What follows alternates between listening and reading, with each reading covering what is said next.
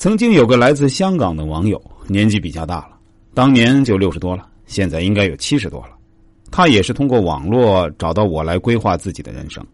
我开门见山的对他说：“别看你现在事业上很成功，其实你年轻的时候做过一些不那么光明正大的经营，或者说你第一桶金来的不光明正大。”他听完后感觉非常诧异，于是问我：“你你你怎么知道的？真的就是用易经的方法知道的吗？”我说：“是的，就是用易经的方法看出来的。但具体什么事情以及具体什么细节，我并不知道。如果你不介意，可以给我说一下。”哎，也没什么不能说的。他叹息一口气说：“不瞒师傅你说，我年轻的时候，哎，真的非常穷。”父母是从大陆偷渡到香港的，所以我从小也没有什么好的生存环境，那真是饱尝人间冷暖。现在想想都是泪水。在那个时候，我的内心深处就一个想法，那就是努力挣钱，让自己成功，让父母过上体面的日子。说实话，在那些年份里，香港的经济是在飞速发展，到处都是挣钱的机会。我这个人从小在社会底层摸爬滚打。所以练就了一身混社会的本领，对于人情世故还有待人接物的技巧，不能说自己是炉火纯青，但至少比大部分人做得更好。我那个时候认识一个大哥，他是做工程的，现在的话来说呢，哎，就是在做房地产。当然，这个大哥啊，多少有点黑社会背景。当年香港的真实情况就是这样，你不能黑白两道都吃得开。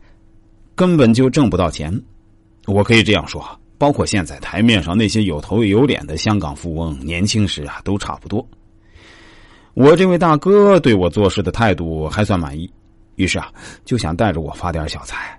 我呢也从他那承包了一点小活我那时候没有太多的启动资金，借遍了所有的亲戚朋友，也没有凑多少钱。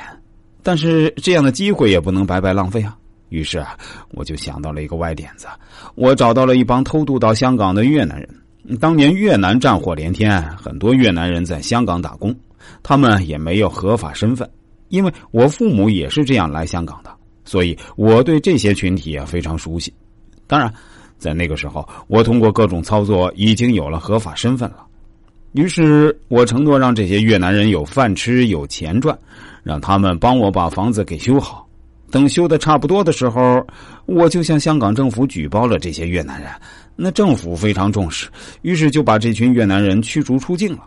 我相当于是没有花一分钱就把房子盖好了，不但没有违法，而且还拿到了政府的一笔奖励。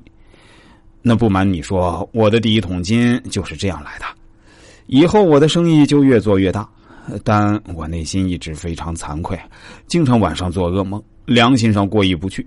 后来我信佛了，经常做慈善布施，也经常给越南捐款。呃，我知道已经于事无补，但是我希望尽量减少自己的罪恶。原来是这样啊！我回答说，有点像是电视剧里的情节。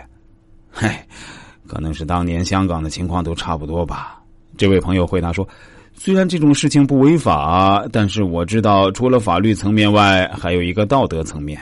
你之所以一开始就看出来我的第一桶金不那么光明正大，我相信一个人做过坏事会写在脸上的，这或许就是你用易经或者相面的方法看出来的吧。我对他说：“其实你能够不断的反省自己，已经非常了不起了，很多人还做不到。对于你以前做过什么，其实我没有资格评论，但我希望你能够把慈善以及自己的善意继续弘扬下去。”帮助那些真正需要帮助的人，放心，我一定会的。那位朋友回答说。